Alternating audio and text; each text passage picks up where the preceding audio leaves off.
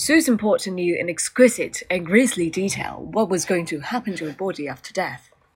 For the last 15 years of her life, Potter carried a card with these words It's my wish to have my body used for purposes similar to those used in the Visible Human Project, namely, the photographic images might be used on the internet for medical education. In the event of my death, page Dr. Victor M. Spitzer, PhD. That's a four hour window for the remains to be received.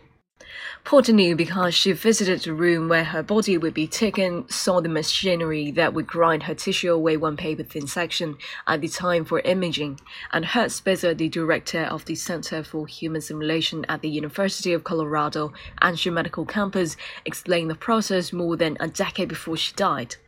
Spitzer didn't volunteer to show her the room. Potter demanded it. I want to see the meat locker, she told him, meaning the room NGO for imprisonments, a former army hospital on the grounds of the University of Colorado School of Medicine near Denver. I will only donate my body after a tour from top to bottom. The story is about death. Vic Spitzer told me in March 2004 when I first met him to discuss his collaboration with Potter. But in this case, we're talking about the future dead. In fact, it's really a story about a relationship between two living people. A scientist with a vision to create a boundary stretching 21st century version of Gray's Anatomy, and a woman who volunteered for a project that would be realized only when she died. You could say that for the last 15 years of her life, Susan Potter lived for Vic Spitzer.